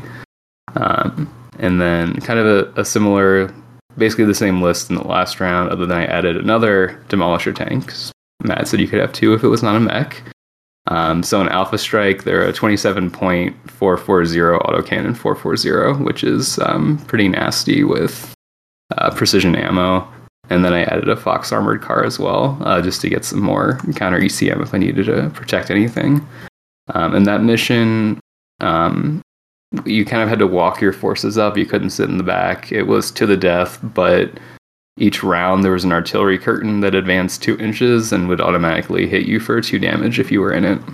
Um, so my my opponent in that round um, was the same gentleman from round two, um, and unfortunately, I, it might have been Brad, but the, na- the name's kind of slipping on me at the moment. But um, he had brought some heavier tanks, think like Athena's, and they they just didn't like not being able to stand still. Um, so that worked against him pretty heavily. Um, and then the fast he had a mix of that stuff that wanted to stand still and couldn't, and then um, one of like the jump force spiders, um, um, a griffin or wolverine that that jumped really far and fast as the wolverine, sorry, and, and a couple other things like that um, that were relying on high TMM, and they did not like uh, C3 network for range plus the precision. Yeah, I could see that. Um, yeah, the uh, the alternate ammo definitely definitely helped your list there, and uh, so Greg kind of pulled off the most wins in in BattleTech Escalation as well. So it wasn't necessarily a tournament, but he had the most wins overall. Um, so De- Yes. Greg's kind of the double winner. for, for the weekend, it ended up for me being so. You think about the formats. Um, it was 7-0 in Alpha Strike, so uh, at least for that weekend, had that nailed down. Uh, 2-0 in Solaris, and then 0-1-1 in Classics. Uh, that's right. We'll have to work on next. yeah, but it was a it was a lot of fun. It was uh I mean doing the whole thing at once. That was uh that was the first time it's been done at a con. So yeah, it was uh it was pretty interesting. Uh I think uh some things learned as well, but uh we'll probably we'll probably do this again at some point. Um maybe next LVO. We'll see. So overall, uh, on the classic and then the the BattleTech escalation, really fun times. The players really had a lot of fun. Uh, a lot of people that I've never met before, so um, it was really good. Uh, and that's the report from my end of things at LVO. Well, Back great. Dave. The uh, it sounds like everybody had a really great time, at least with the games. But now on to the more important parts and the hangover generating festival of after parties that is LVO. Usually brought low by the brothers Kroll, who typically are the instigators of such after parties. So what did you guys do? Where did you guys go? Who did you hang out with? Well, Let's say I actually drank way less this time than I did last time. because Well, it's not because I brought the wife with me, uh, because we both like we we came to have a good time. I missed the Thursday night hangout, which is the big hangout, because I had to return a rental car. The way Vegas has their rental car like whole situation, it's a mess. Uh, like you have to get bussed from the airport to this rental car building, and then I had to wait in line forever for it.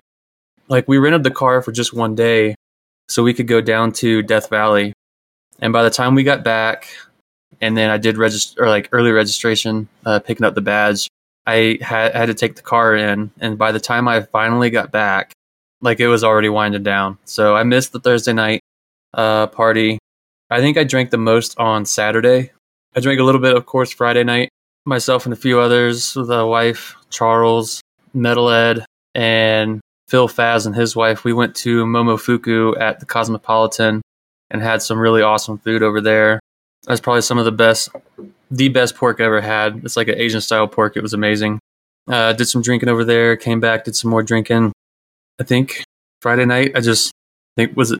Yeah, it was Friday night. I ended up hanging out in their room for a little bit. Yeah, the the Kroll's room was the the kind of the hangout spot. The hub. Yeah. Yep. And then Saturday, I was drinking all day on the floor. I grabbed the weekend Alpha Strike uh, ticket, but I only played Friday. I think for the future, I'll just get a Friday ticket and just hang out Saturday. Do some like player interviews, like I did this time. Maybe a little bit better next time. Maybe do some play by play. We with a better microphone. I was just recording straight on the iPad. uh, it still turned out pretty good. Yeah. Uh, coach saw me drinking at 10 a.m. on the floor and he just started laughing. I was like, dude, I saw you drinking all day yesterday down here while we were playing.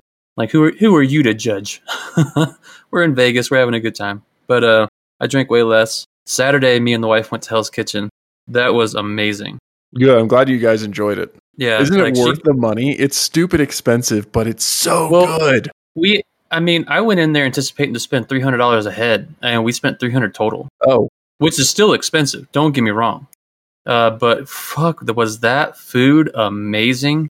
And I mean, it it It's- it was one of the top five meals I've ever had. oh, easily. Like I got, I got the fillet. She got the uh, the beef Wellington. The apps were good.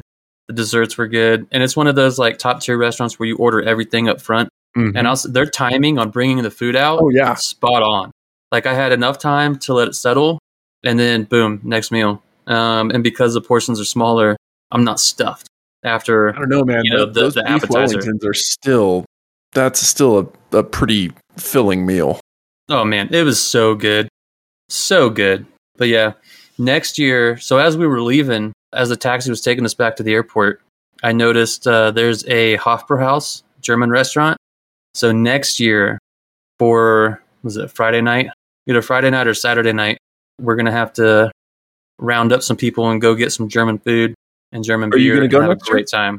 I'm gonna try. Fly down from Alaska. Yes.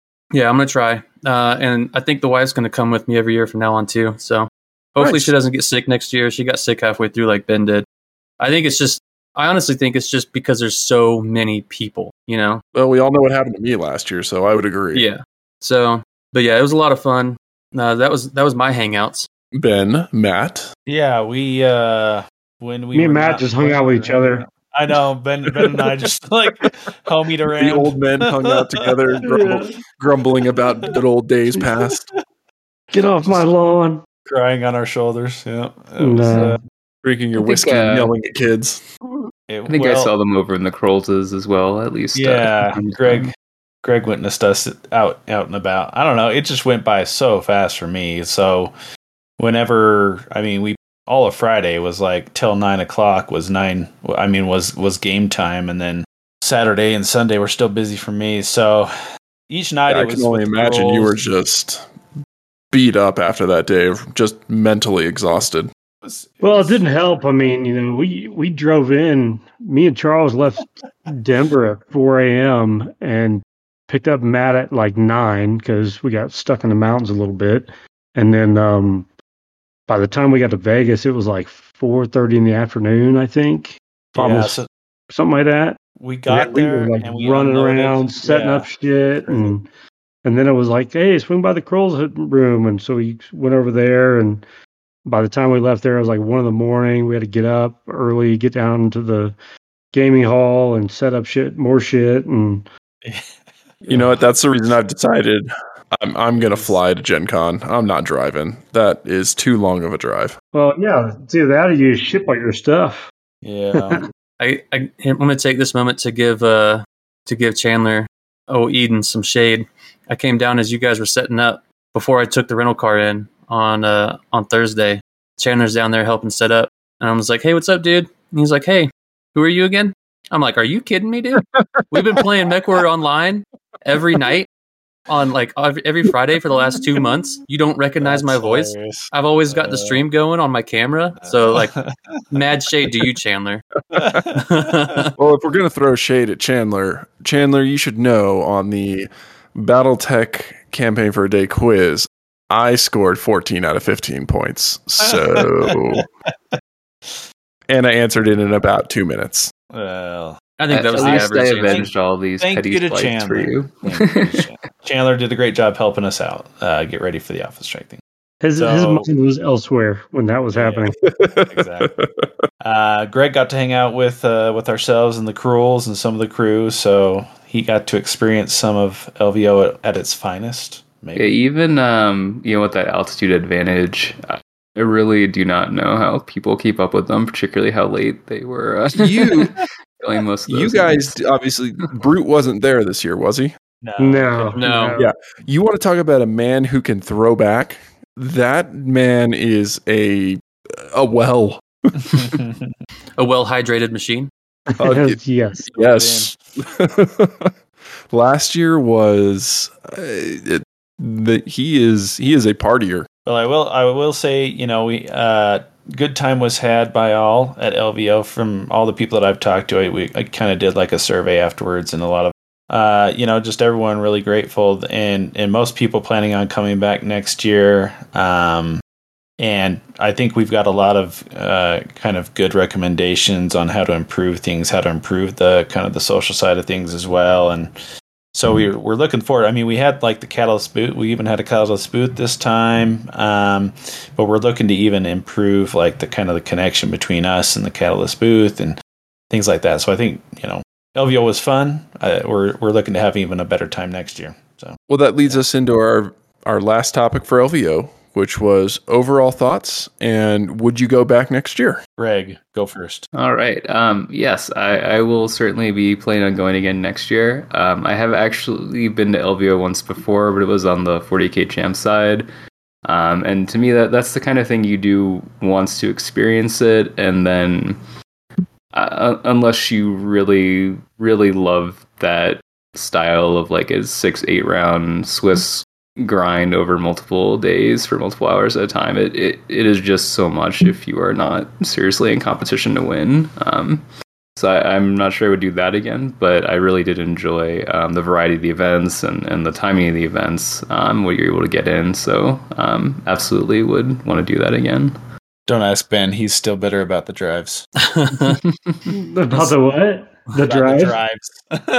Oh well, you know. It's, Yeah. it is- Yeah, Only the- two hundred bucks to fly Frontier. yeah, but how Well- much? How much is it going to cost to ship all that crap out there? yeah, we had to haul. Well, that's everything. true. We had to take all the train from you and Mike. Don't even and- try and put that on me. You guys asked me for that.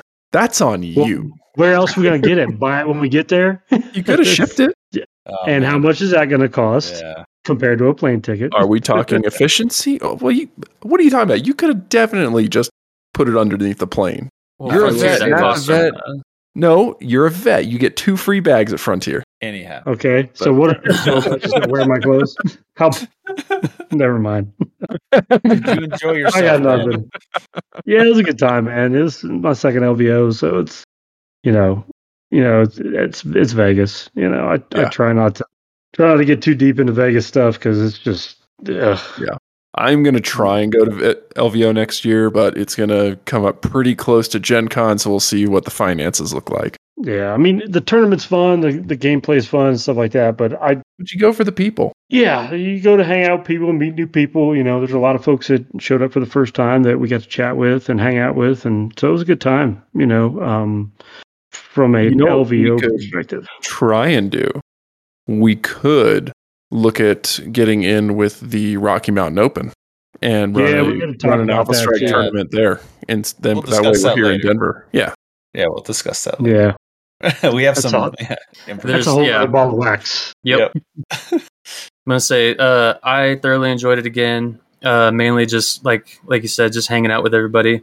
I, I didn't build a list to win. I built a list to have fun and try new stuff. Um, me and the wife had fun. We're probably going to go for together from now on. Um, sample all kinds of other different other food and just hang out with everybody. So that's why I go. That's why I plan on going in the future.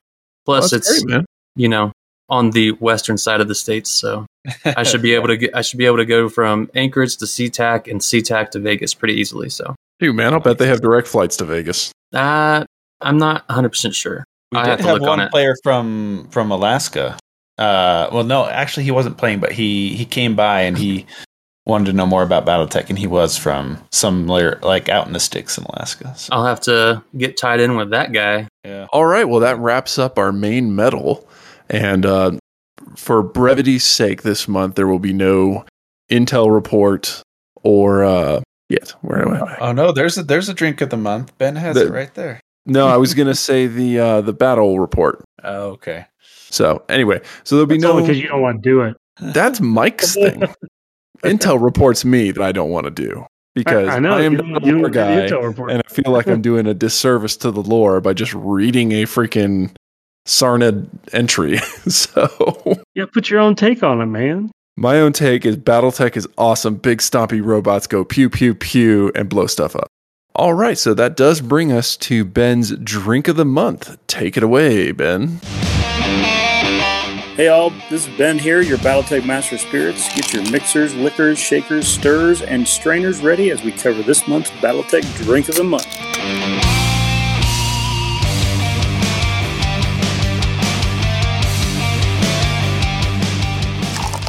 All right, this month's drink of the month is water. Drink water. Drink a lot of water. Quality H two O. Does Yeah. it Drink that, uh, water. the, the Sarna concoctions got too unpalatable to continue, or you just need No, a break? or- just I needed a break this month after after Vegas. Too many and, sardine shooters. I mean, it was. I mean, I spent I spent all day Saturday and Sunday just drinking water at Vegas, and most of Friday because Yeah. felt like crap. So, um, drink water, fellas and ladies, and everybody. Drink water. Woo. It's True it does your body words. good. True words. that's that's your drink of the month.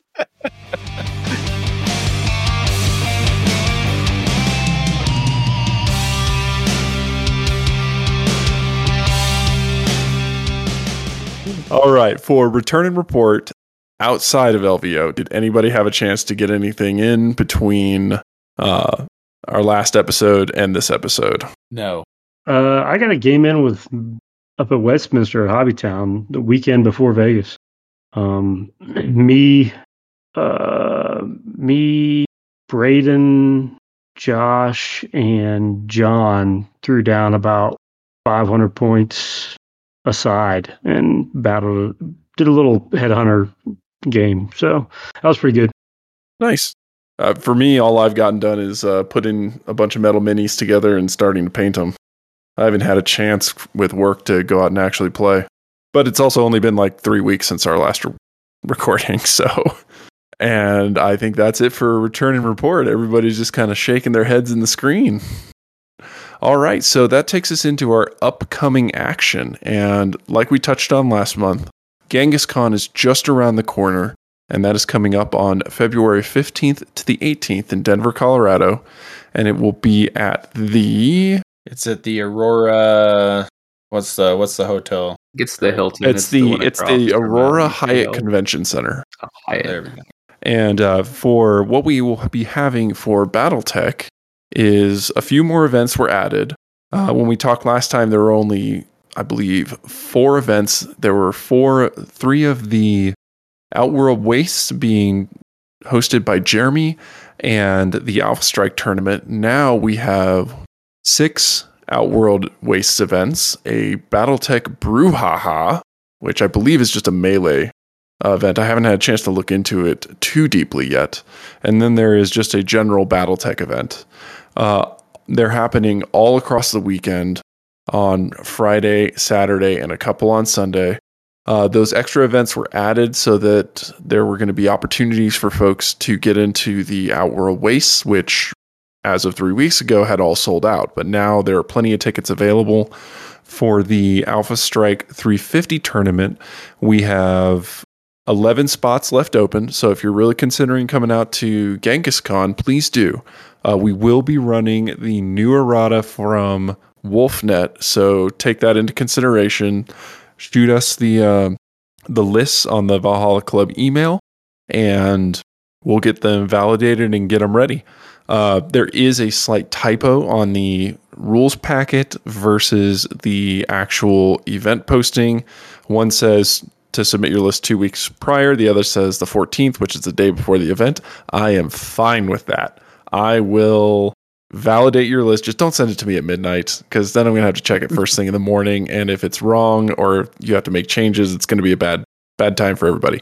So please send me your lists early. I will check them. Uh, when you get the email back, it's going to say Mike because Mike made the email address, but it is one of us that is going to be uh, responding to you. Uh, we look forward to seeing everybody out there. It's going to be a great time. It was last year. Uh, come out and have a good time and play some Battletech, meet some new people. It's one of the few local cons that we have here in Denver, and it is a good time. So we will look look forward to seeing all of you, and that is the upcoming events for February. And straight from the front lines of LVO, we have our reporter who knows the most, is the most, and talks to people the most, Mike Sage, interviewing the LVO contestants on the ground. Take it away, Mike.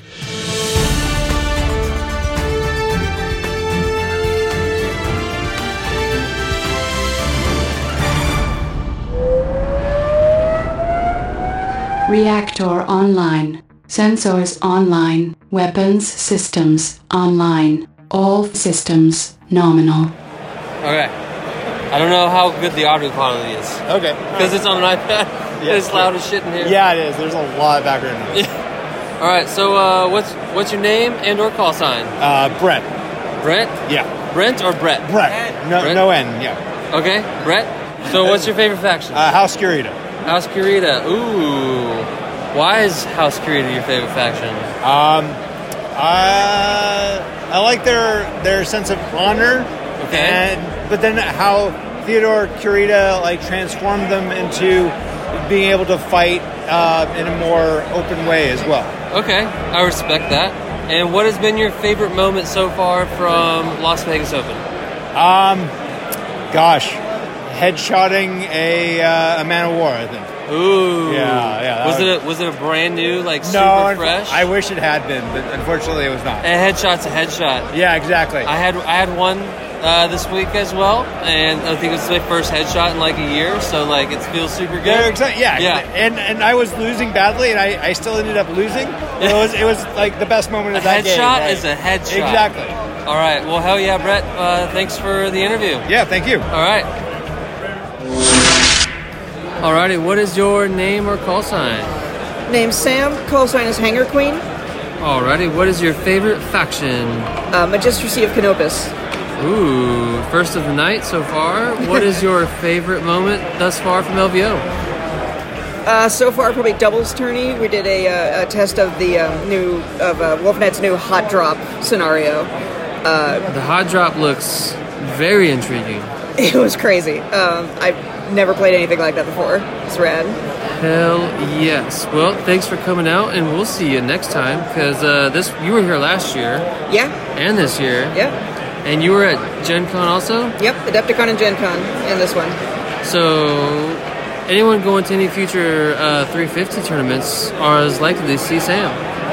So, Yeah. all right. Well, thanks for coming out. Thanks for hanging out. And thanks for answering our questions. Yeah. Thanks, man. Thank you. Nav point alpha reached. All right. What is your name and or call sign? My name is Rob Carpenter. My favorite faction is currently Jade Falcon. Jade Falcons. Jade Falcons! What is your favorite moment from LVO 2024? It would have to be my final game of the tournament yesterday, where it came down to only one pip left on everything on the uh, on the table, and it was King of the Hill, and it came down to the last second of the last turn. It was amazing. That's how King of the Hill is supposed to go down. If King of the Hill lasts five or more turns, uh, you didn't do King of the Hill right. Oh, we were King of the Hill in hard. Absolutely. Hell yes. All right. Well, thanks for your uh, story and interview. Thanks. My pleasure. I love you guys on the uh, podcast. Thanks, brother. So Alrighty. What is your name and or call sign? My uh, call sign's Pie Guy. All right, what's your favorite faction? The Honorable House Steiner. Steiner, yeah. What is your favorite moment thus far from LVO? I had a moment where during the tournament came down to the wire between uh, two units in a headhunter match. No one was getting to the tokens. Uh, it was just back and forth slugging match. I brought a Mackie first generation, and he just was a meat brick that survived to the end and gave me the victory. Outstanding. Uh, Lyran's bringing a Mackie to a fight. That's uh, that's on brand, Yeah, typical, huh? and it works. Yep. It's almost like it's a meme for a reason. All right, thanks, brother. Yep. Nav point beta reached. My name is Andrew. Uh, the character that I play is Merritt Leff. All right, what's your favorite faction? Favorite faction uh, is F- uh, Free Republic or Ghost Bear. Okay. So the Dominion. Respect. And what is your favorite moment thus far from the Las Vegas Open? Favorite moment was when uh, yesterday when we were playing, I chose a C3. I never used it before. I was the only guy and completely wiped the entire team. No one brought ECM. No one brought ECM. Oh, a, a full, buddy. full C3 Lance, and yeah. Just don't forget your one, ECM, folks. Don't forget your ECM, folks. ECM, AMS, all of those things, they're extremely important. uh, especially when they're face uh, when, it, when it would benefit you. All right. Well, and what was your name again? Uh, Andrew. Andrew. Thanks, Andrew. Thank you. All right, we are back with Uh, with his merit, call signs merit. and he says we've got a highlight update. What's the new highlight? All right, so there I was. A lance of dishonored Jade Falcons, Battle of Tukayyid, Yeah. entered the city because it was deserted. Ambushed by the filthy ComGuard. During the battle, Shadowhawk outflanked my rifleman 2C. Luckily, I had initiative.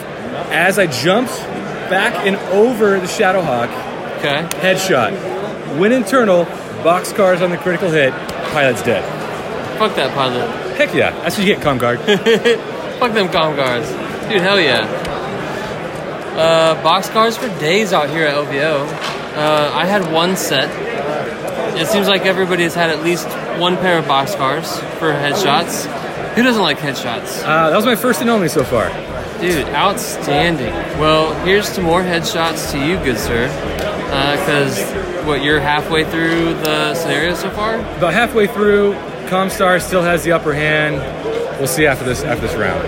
Kill more com guard pilots. Alrighty.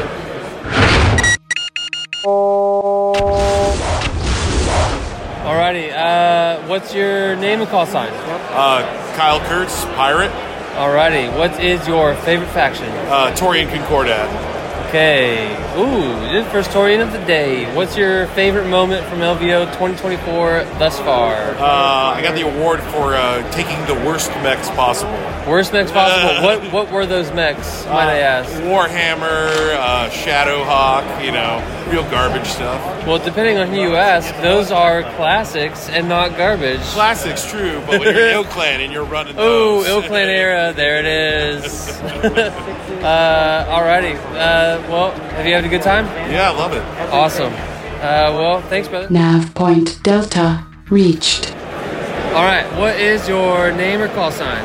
Hi, my name's Chandler. And what is your favorite faction, Chandler? Uh, my favorite faction is probably going to have to be the Free Worlds League. Free Worlds League. What's your favorite moment from the Las Vegas Open 2024? Uh, my favorite moment from LVO 2024 would have to be when I immobilized three of uh, Ed Stevens' vehicles in one uh, game. Because, you know, he can't have fun times. Metal Ed immobilized. Immobilized Metal Ed. Yep. Hell yes. All right. Hell yeah. All right, all right, all right. Next time. Next time. Nav point epsilon reached. All right. What is your name and call sign? Hey, I'm Steve. All right, Steve. What is your favorite faction? I've been playing Jade Falcons. Ooh. I Jade know, Falcon. I know, I know. Uh, John's gonna love that one. Uh, uh, what is your favorite moment in LVO thus far? So it had to be yesterday during the last game of the Alpha Strike 350 tournament. Okay. Just by happenstance, I paired against the other Jade Falcon player. Oh, the claw. And we agreed that we would put all the terrain to the side of the board and meet in the middle with no terrain in a battle of honor. Such honor. And the game, Such wow. the game ended. the game ended with all of my mechs destroyed, and his last mech had a single point of structure remaining. Game to him, one point remaining. It was amazing. Hey, that's how King of the Hill is supposed to be done. It was absolutely an epic If- end to a five-game tournament. If, if a Wolfnet King of the Hill game lasts longer than four to five rounds, uh, you did it wrong. I feel like that's correct. Um, you just go for it. That's 100% right, especially if it's an honor duel. Ab- absolutely. well, I'm glad you had a good time. Uh, are we anticipating to see you next year? You bet. Outstanding. All right, take Well, care, man. We'll see you next year. All right. Thanks. Nav point Gamma reached. All right, what's your name and or call sign? Phil Abramowitz. All right, Phil, what is your favorite faction? Free Worlds League. Outstanding. What was your favorite moment thus far from Las Vegas Open 2024? It was during 350 when I played Bourbon from the Valhalla Club, and I rolled so many crits on him. Kept blaming my Charlie dice, but he, he died pretty quickly, and he was very upset about it. You know, the loser always tries to find something to blame, and that sounds like Ben. You can't just blame the dice, Ben. Sometimes you just suck. Nav point Zeta reached. Alrighty. Uh, what what's your name or call sign? Hey, I'm Metal Ed Stevens. All right. What's your favorite faction? Uh, I'm a mercenary at heart, so all my f- painted minis are mercenary companies. I love playing them in the uh, ilClan. Oh, ilClan. Any specific mercenary uh, company? I made my own mercenary company, uh, Battle Axe Company. It's a combined arms company that sells it out, sells itself to uh, other factions that have too many mechs and not enough tanks. Sounds like they need some dice with axes on the sixes. uh, what's your favorite moment from the Las Vegas Open 2024? Uh, I'm gonna have to go with when Gideon handed me the war criminal certificate. Ooh. So over You were the mass you were the serial killer this year. Yeah, so over five rounds of battle, I played against a thousand points worth of uh, enemy units, and I left 120 on the table. I destroyed 880. That's disgusting and I love it. I have problems. Thanks, brother. Thank you. Target destroyed. Mission objectives complete.